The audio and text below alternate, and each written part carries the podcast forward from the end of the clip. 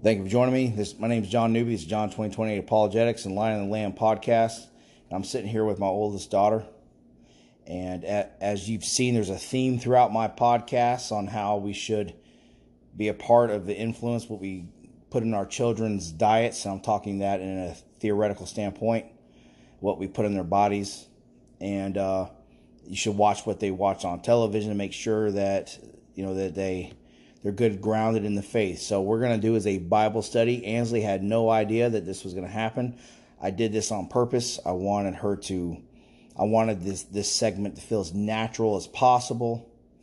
Um, and this you can use this as an example to how you want to approach your children with a Bible study.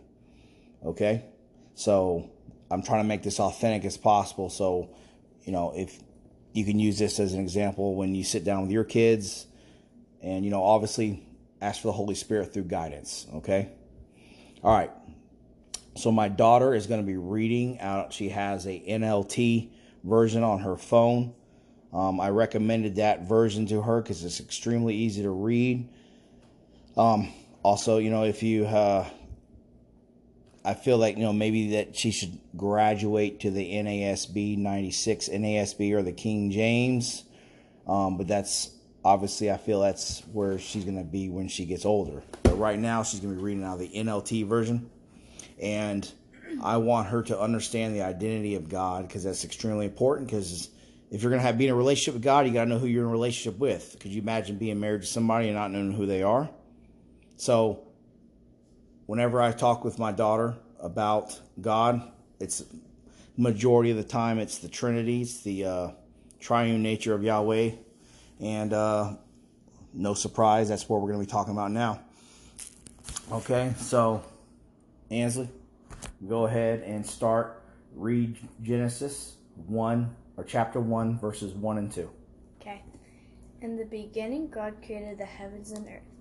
The earth was formless and empty, and darkness covered the deep waters. And the Spirit of God was hovering over the surface of the waters. Okay, so what's one of the first things that jump out at you about those first two verses? Um, is that the earth was formless and empty. Right. So we have here is in the beginning, God created the heavens and the earth. Now I'm reading out of the NASB 96. The earth was formless and void, and darkness was over the surface of the deep, and the Spirit of God was moving over the surface of the waters. So, at the beginning, we literally have God who's outside of space and time, because right here, when you read, in the beginning, all right, so sorry about that. Y'all had to pause. My youngest daughter needed to be tucked in. Okay, so what do you see here, Ansley?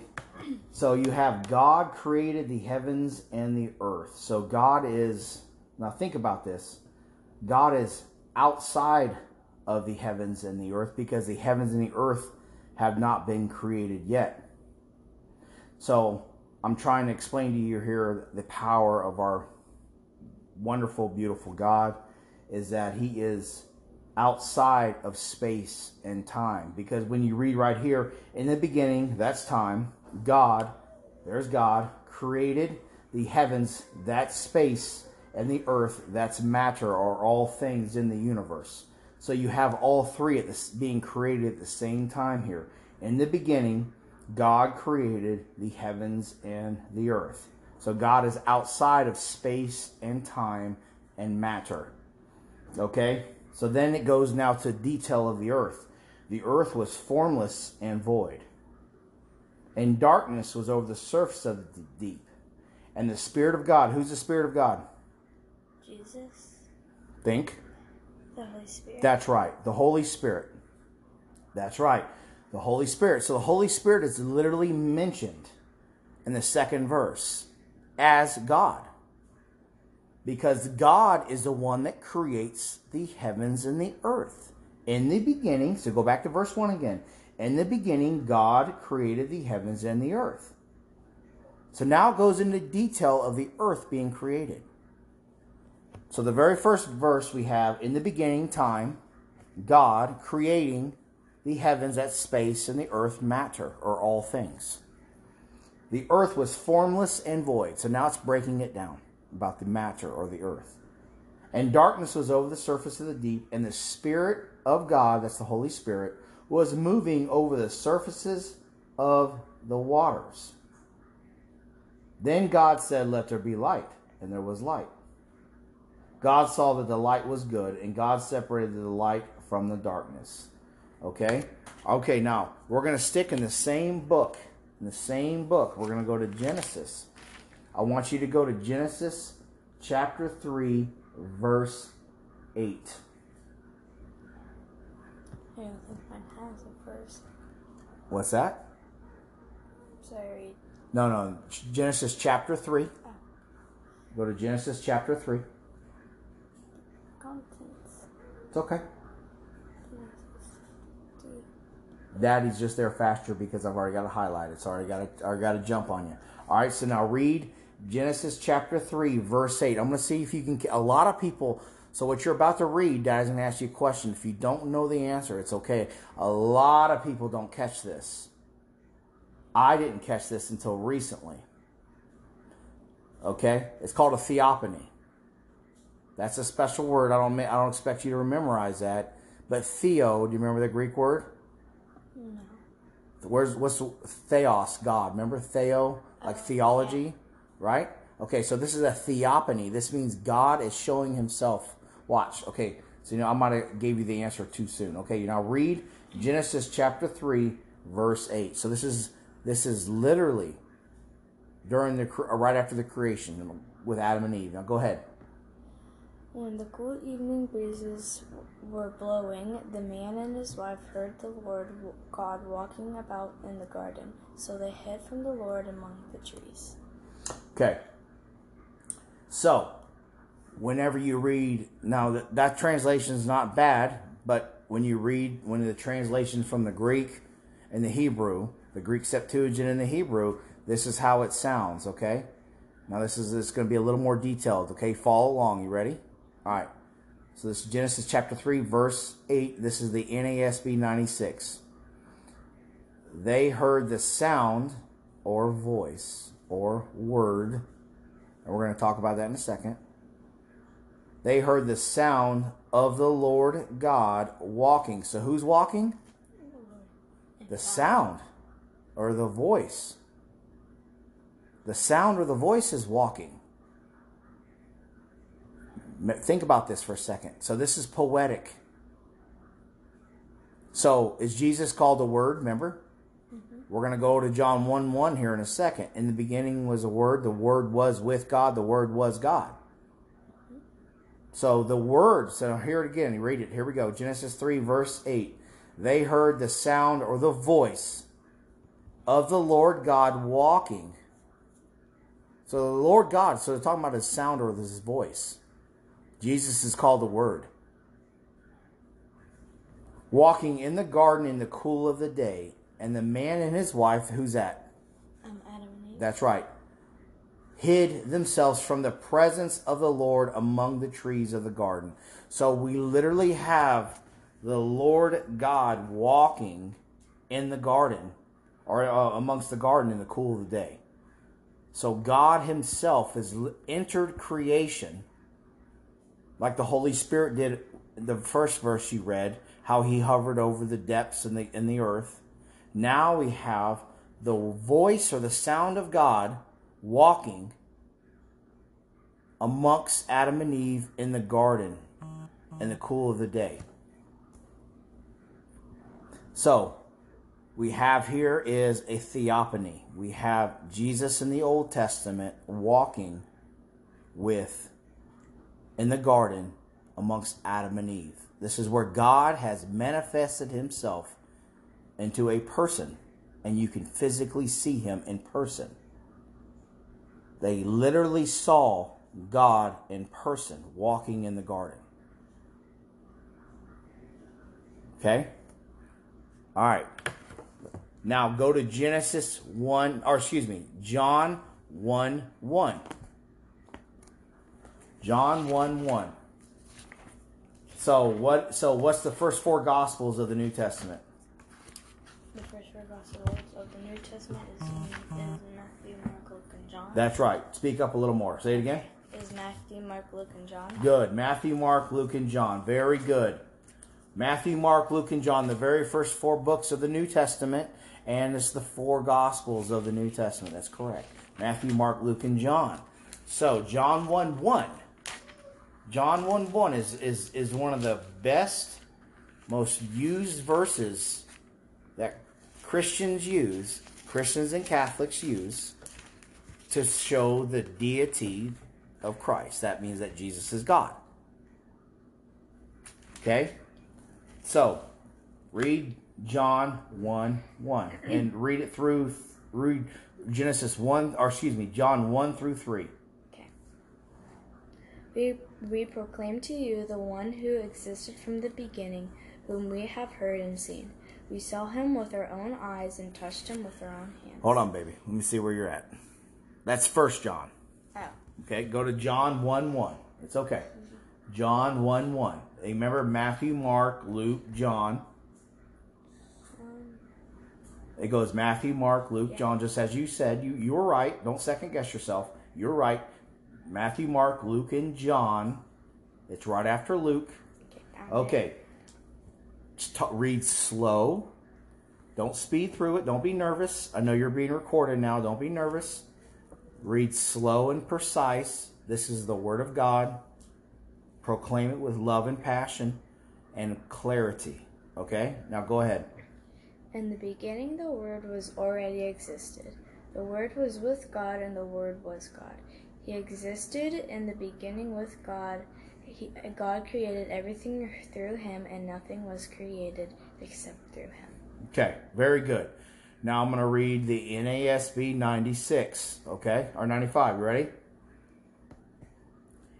In the beginning was the Word, and the Word was with God, and the Word was God.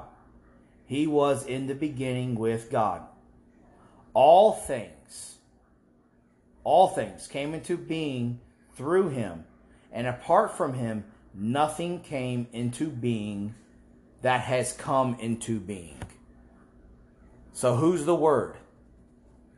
Jesus. That's right. That's exactly right. In the beginning was the Word. The Word was with God, and the Word was God. He was in the beginning with God. Now go back to Genesis 3 8. And yeah, go ahead. Genesis 3 8. Okay. When the cool evening breezes were blowing, a man and his wife heard the Lord God walking about in the garden. So they hid from the Lord among the trees. Very good. All right, now, now watch. Just to prove to you even more that God is literally in front of them in person. Uh, read verses nine and ten.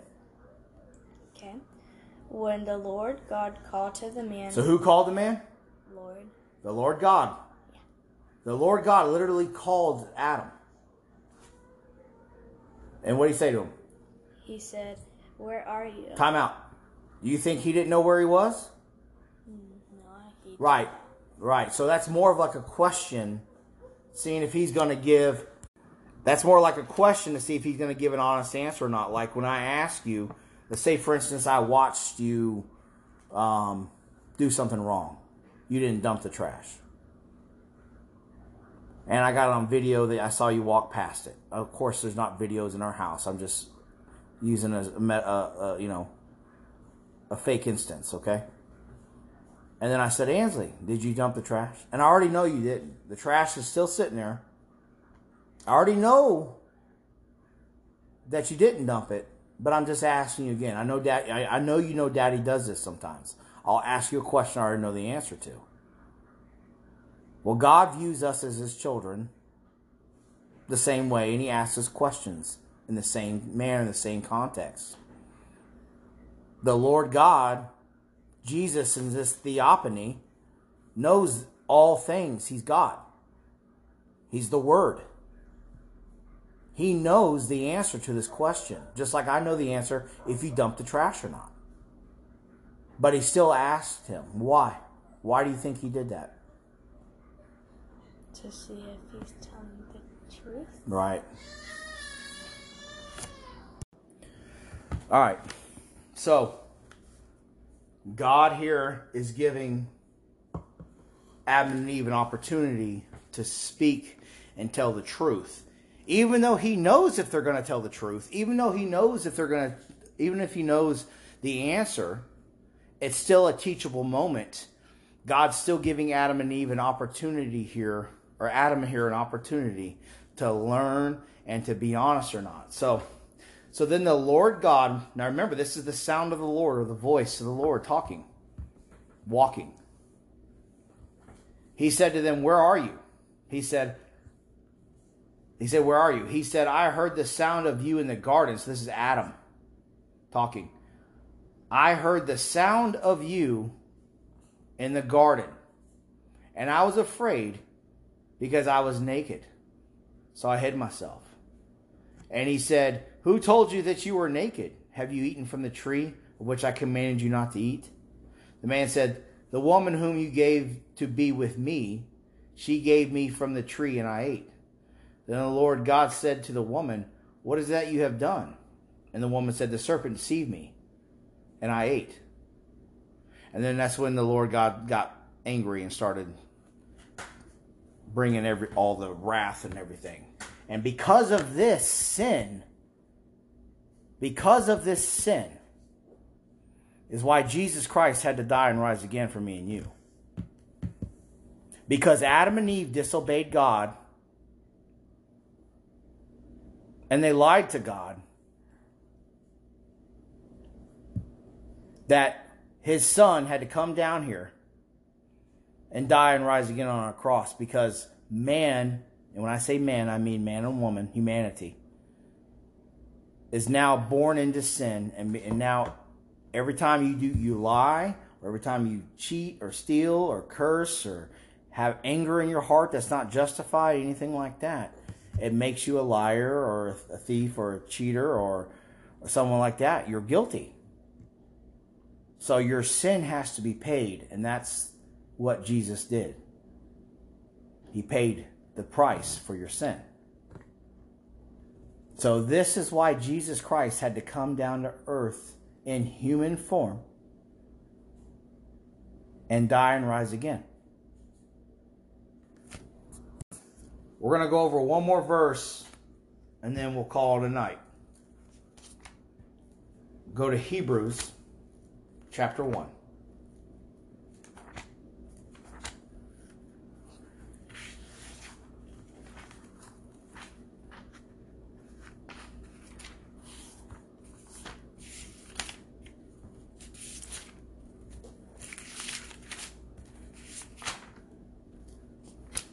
Tell me when you're there. Hebrews 1, chapter 1. Hebrews 1, chapter 1. All right, go ahead and start reading. Okay. Long ago, God spoke many times and in many ways to our ancestors through the prophets. Okay, continue. And now, and now in these final days, He has spoken to us through His Son. God promised everything to the Son as an inheritance, and through the Son, He created the universe. Okay, time out. Through his son, he created the universe. So, as we've already read, that in John 1 1, all things were made by him and through him. Right? Mm-hmm. Remember that? Yeah. Okay. All right. Continue. The Son radiates God's own glory and expresses the very character of God, and He sustains everything by the mighty power of His command. When He had cleansed us from our sins, He sat down in the place of honor at the right hand of the majestic God in heaven. Okay, so God sits at the right hand of God the Father on, on the throne. How many thrones are there? There's three. No, no how many thrones? Uh, there's two. There's two. How? What? Read, read the verse.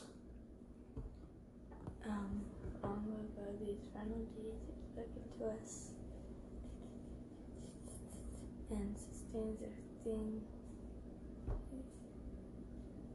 So there's only one. There's one throne. Yeah. Very good. Could me or you sit at the throne of God? No. That's blasphemy. And it will never happen. Nothing besides God can sit on the throne of God. Nothing. Not any angel, not any person. Only God can sit at the throne of God. So if God the Father is sitting on the throne and Jesus is next to the Father, is he also on that same throne? Mm, yes. Yes. Because there's only one throne. There's only one throne of God. And we're going to go here and you're going to read here real quick. Now go to verse go to uh go to verse 4. Okay. This shows that the Son is far greater than the angels, just as the name of God gave him is greater than their names. Keep going. The Son is greater than the angels. For God never said to any angel what he had said to Jesus You are my Son, today I will become your Father. God also said, I will be his Father, and he will be my only Son. Keep going. We're almost there. And, and when he brought the Supreme Son into the world, God said, Let all the angels worship him. Let all the angels worship him. Who's the only person that's supposed to be worshiped? Jesus. Well, yeah, but God's only person, right? So the Father's saying that that his son is to be worshipped as well. So only God is worshipped. Okay? Now, let's go to verse 7. Regarding the angels, he says, He sends his angels like the winds, his servant. He sends his angels like the winds, his servants like flames of fire. Okay, very good. Now, here's the key verse. Read verse 8. Now, remember, who's speaking right here? It's God the Father. God the Father is speaking. This is God the Father speaking about his Son. Now, what does he say in verse 8? But to the Son he says, Your throne, O God, and What? Whoa, whoa, whoa. Slow. Whose throne? Your throne, O God. So who is Jesus? Jesus is being called God by God the Father. So God the Father is calling Jesus God as well. So look at here. But the verse 8, but of the Son he says, Your throne, O God, is forever and ever. Throne, singular throne, not thrones.